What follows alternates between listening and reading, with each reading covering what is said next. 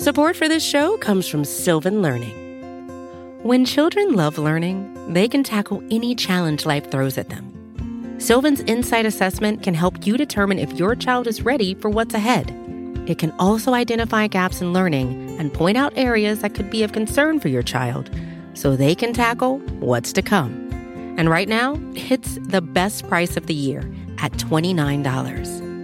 Go to sylvan29.com to learn more and get your child's assessment for only $29. That's S Y L V A N 29.com.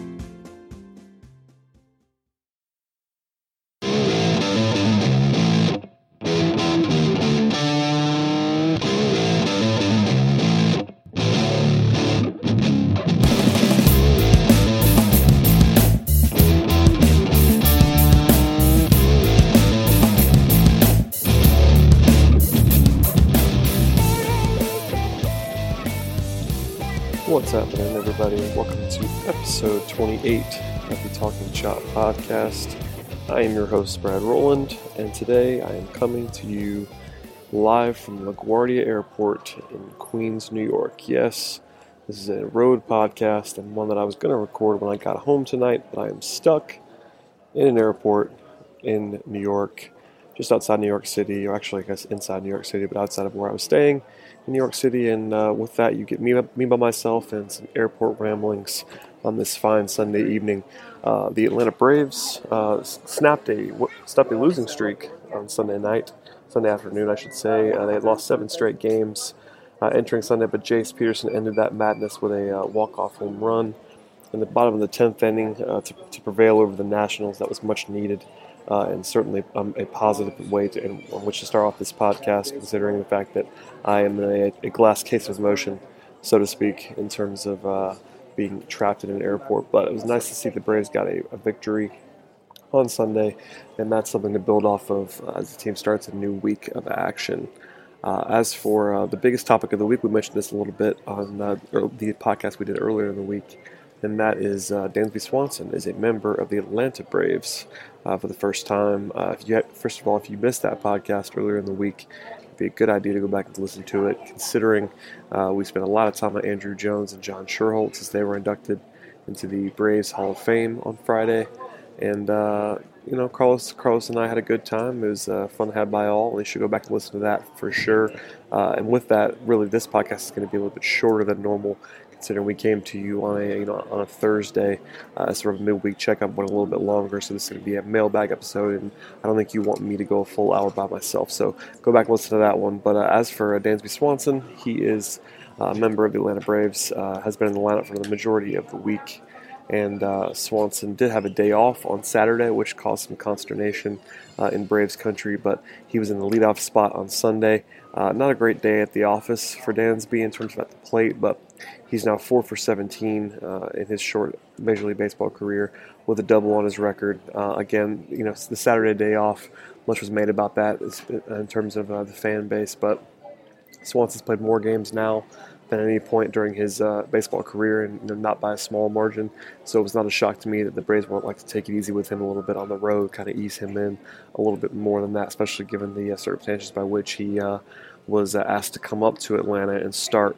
Uh, earlier in the week, and so, uh, sort of in a hurry, drive through the night, get me sleep, etc., etc.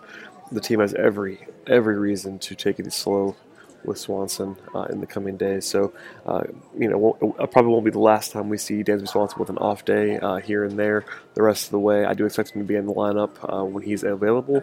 As you saw on Sunday, he was uh, hitting leadoff at shortstop, which is where he will live. Um, for the foreseeable future, you know, leadoff maybe not, but certainly in the lineup. Um, Freddie Freeman was also given the day off on Sunday at a rare time for him, so that kind of jiggered the lineup a little bit. But Dan's going to be hitting uh, early and often and it'll be a lot of fun to watch him, even with you know something of a slow start, considering he's four for 17. Uh, also in the news department, um, got a lot of feedback here, and something that I've noticed myself. But a lot of people ask mail, ask mailbag questions, and also John Coppolella weighed in on this on a, a radio radio interview earlier in the week. Um, Coppy was basically asked about Matt Kemp and his weight. Um, essentially, that's you know it's as simple as that in terms of Kemp potentially being overweight. Uh, something that I've been asked about by my friends are not necessarily Braves diehards have uh, pointed this out to me, and it's something you can pretty pretty easily see um, from the stands or on TV is that Matt Kemp is a little bit overweight right now. Uh, Coppy did a uh, again an interview with MLB Network Radio that mentioned uh, plainly that Kemp needed to get into shape to be able to play defense at the top level that he's capable of playing in left field. Um, John Hart earlier in the week uh, did a spot in terms of Braves radio, I mean the Braves TV booth and without being as direct as Coppy was, he mentioned that you know Kemp could probably use a full off season to get himself back into the shape that he's capable of being in. That's two guys talking basically not necessarily directly at it. Well, Coppy, Coppy was pretty direct, but Hart kind of went around it and saying that Kemp needs to get in better shape. And that's not necessarily a, a hidden thing here from what we've seen. Um, but he, he, did a home run on Sunday, which is encouraging. But in terms of his defense, uh, Kemp is never going to be a great defender. We've mentioned that on this podcast a few times. In terms of even even in the corner spot, not going to be great, even in left field where you can hide it a little bit. But if he's able to get to balls that um, he's not getting to right now, that would be helpful. I do think there's a, there's still a problem with uh, the routes that he takes, which a lot of that can not be mitigated by uh, being in shape. That's just some instinctual things and some fundamental stuff that he has to get better at. But at his age, probably won't happen. Um, so getting in better shape could be just helpful with you know closing on balls, uh, running the bases, that kind of stuff. Just kind of staying in better playing shape, and a full offseason uh, can certainly do that. I think it's uh, it may sound interesting to some people to talk about him getting needing an off season to get into shape, but uh, Kemp uh, and a lot of you know a lot of players would have the same problem. Whereas uh, when you're in season, you're in the lineup every day.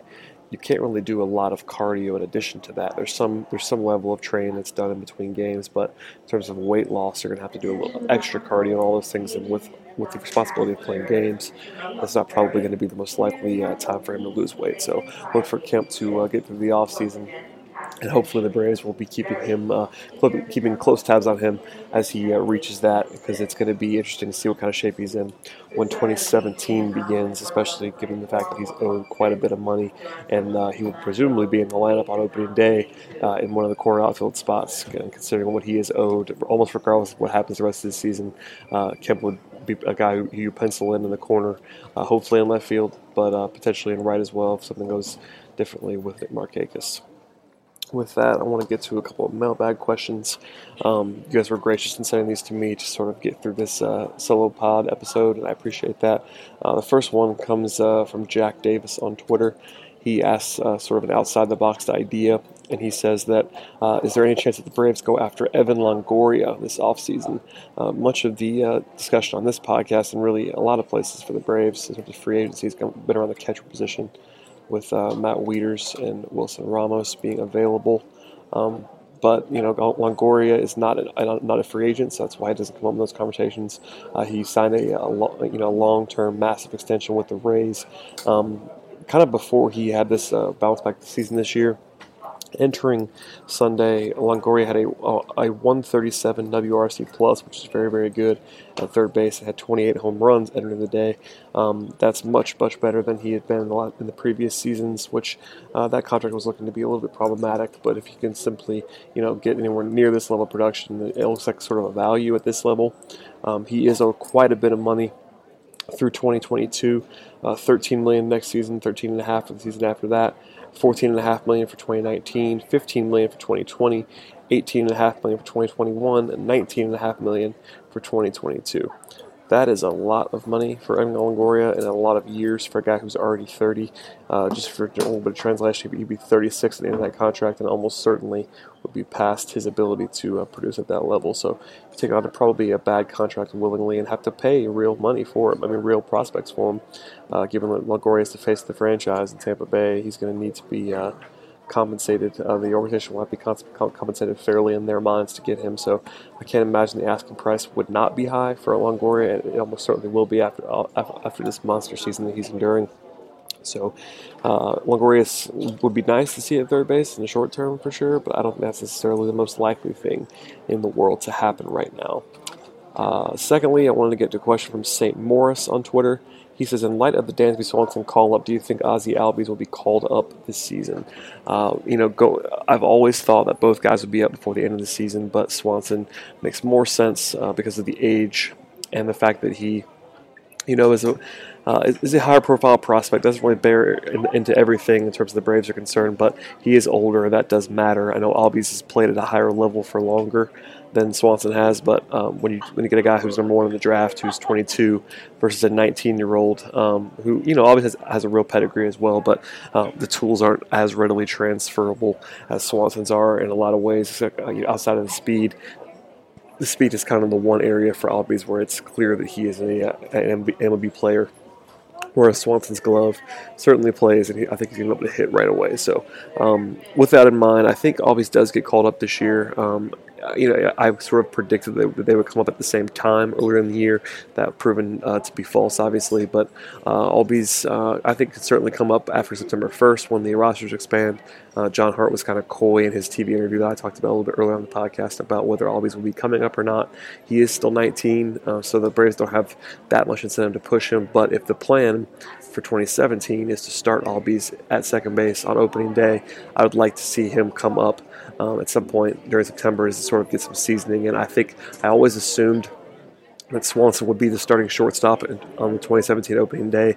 So bringing him up now did not phase it in any way because, you know, if that's the plan all along, you want to get that guy some level of seasoning at the big league level. I understood some people that were uh, reticent to assume that, but being that I did, and I think the Braves are now assuming that clearly, considering they've made the move and he's been starting um, since he's been called up, that Swanson's going to be that guy. If they want Albies to be that guy next to him, it's time to bring him up pretty soon here so we can get a little bit of seasoning under his belt, even if he's not quite ready. If the plan in their mind is to start him in 2017, um, it would be time to bring him up sooner rather than later.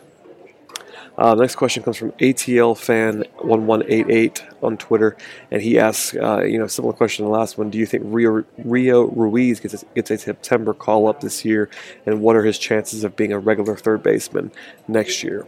Uh, we talked a lot about Ruiz on this podcast, so be sure to go back and listen to a couple of those episodes where we kind of sort of dove in a little bit deeper. I think it's um, you know, fairly likely that he gets a September call up, uh, considering the position that he's playing. Third base has been a wasteland for a long time. Uh, really, it's just Adonis Garcia, and you know, occasionally you guys got guys like Gordon Beckham have manned third base a little bit. You know, there's been some some shuffling there, but it's really Adonis's job right now, and he's not exactly a guy who scares anyone um, as a who's a prospect guru. That he's going to be in the way of a guy like Rio. So I think um, getting him up in September with you know no roster penalty would be interesting. In terms of 2017, I don't think it's necessarily the most likely thing in the world that he'll be starting third baseman out of camp, but he will have the opportunity to win that job. I think if he lights it up in spring training, or if he is, uh, has a strong finish this year and kind of leads it up and impresses the uh, you know the Braves brass uh, in the offseason, uh, he could have the inside track towards a starting job there. There is, of course, the possibility that the team signs or and or trades for a third baseman to play in front of Ruiz or to push him. Um, obviously, if it's a big trade, it's going to be a guy who's going to be playing ahead of Ruiz. But if it's a more of a, uh, a, secondary piece, it could be somebody that brought him to either platoon or you know push Ruiz a little bit in camp. Um, Garcia could kind of be that guy, in my opinion, if you have him around. Potentially platoon, but even more likely to just kind of be a bench mark holding, you know, a holding place for a player like Ruiz. Ruiz's upside's not terribly high, but he uh, is young, has some talent, and would be an upgrade on what you've seen, I think, in the last couple, couple of years at third base, even if, if there are some growing pains in 2017. Uh, you know, Ruiz isn't a star again by any means, but he could be interesting to watch. And given that this uh, this entire season's kind of been predicated on watching the young guys, it's uh, going to be interesting to see what happens with him the rest of this year, and especially into next season as a potential starter, even if not uh, likely one, in my opinion. Uh, the next question comes from Ryan Lodinger on Twitter. He asks Is it more likely that we see a third base platoon or a catcher platoon in 2017? Uh, I think it's more likely that you see a catching platoon, so because you have Tyler Flowers already under contract, uh, who's had a nice year. Um, a veteran guy who pitchers uh, pitchers like. He's got good defensive metrics, good pitch framer. Uh, I think Flowers is going to play into the catching position next year unless the Braves go out and sign a guy like Wilson Ramos and pay him $100 million, which I don't think is necessarily likely. So you have Flowers for cheap. Uh, he may not be a uh, it may not be a true platoon that he's going to get half the at bats if you went out and got a Brian McCann, for instance, in a trade or somebody like that. But Flowers does exist and is a is a cost controlled commodity who is uh, I wrote about a little bit earlier in the season has been a really nice piece of this team this year on an underrated contract. Um, so I think it's more likely we see catching platoon, but you know, third base is certainly up in the air right now. Um, the Braves could go out and you know sign a veteran bat who's not exactly inspiring, like Martin Prado, somebody in that vein. We talked about Prado already on this podcast, but if you went Prado and Ruiz or something, something resembling that, not necessarily not, not necessarily a straight platoon, but a couple of guys manning that on a rotation, Prado can play other spots effectively, which is why he would be uh, a, a name you can look at there. But uh, platoon platoons are weird, especially at the infield spots where you're talking about guys who are going to be playing um, almost as straight platoon partners. In the outfield, it can be a little bit more interesting with guys like. Um, Inciarte or Mallex, considering they can also play other positions well in the outfield and their defense is so good. But at third, um, straight platoon would be more difficult to operate considering the uh, roster constraints that um, come along with being, uh, you know, in this present day of baseball where you're talking about, you know, huge pitching staffs and things like that. So something to keep an eye on for sure. But I, I would go with catcher as more likely, but uh, neither is particularly likely in terms of a straight platoon in my mind. Uh, last question uh, comes from Joey Mealy, um, who uh, reached out to us on Twitter.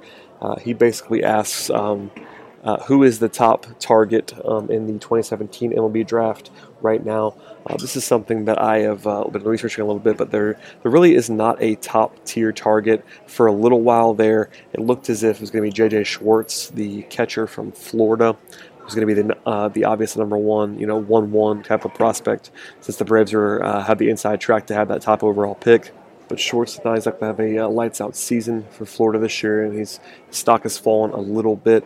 There are a bunch of names at this point. Um, you know, Keith Law has answered a couple questions, I think, even from our own Scott Coleman about whether he's uh, this is going to be a good year to have the first pick, and Keith Law said yes, but he declined to uh, tell us who that uh, who that number one guy is going to be. There are a few names, but uh, Schwarz has been the guy who's been long linked to being the number one overall pick.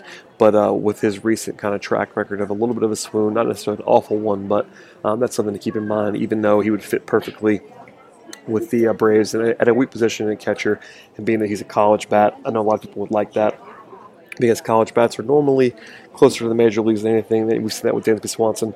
Uh, coming up very, very soon after uh, he was acquired. So keep an eye on JJ Schwarz, and uh, there'll be certainly be more names. Uh, I know our uh, prospect guys will be diving into this quite deeply when next season rolls around, and we can kind of get some more data on these guys who are worth watching. But Schwarz has been the name I've heard for so long, especially you know at the start of this rebuild. So that's a guy to definitely keep an eye on that's going to do it for today's podcast. I apologize again for the background noise that was LaGuardia Airport. Uh, these things happen in travel, but uh, I want to thank everybody for listening again. If you'll please um, subscribe to the podcast on Twitter, I mean on, on iTunes while I'm out of it, but uh, subscribe to the podcast on iTunes. Please do that and leave us a positive review, preferably five stars. That really helps us in terms of getting the podcast noticed by other people. Uh, you can also always check out our work on TalkingChop.com, where I am a uh, writer writer slash editor slash you know everything else that I do, podcast host. Uh, keep an eye on uh, where every, every, you know every every podcast is hosted there. We have a special section dedicated to the Talking Chop podcast. So go ahead and visit the site. Uh, we do the best prospect work in the game, if you ask me, in terms of Braves coverage, and uh, also our Major League coverage is also is always spot on. We uh, you know self self promotion and all of that, but please check that out. Also, tell your friends, subscribe via uh, you know a number of other uh, podcast alternatives if you don't like iTunes or just listen straight to uh, the podcast on SoundCloud. Uh, we will certainly be back next week for another episode. Preferably, I will be escaped from New York by that point, so I can do a, a proper podcast with a guest. If the guest that I have lined up goes through, you'll definitely won't, won't want to miss that. It's something I've been excited about for quite some time. And again, thanks for listening, and stay tuned for next week's podcast.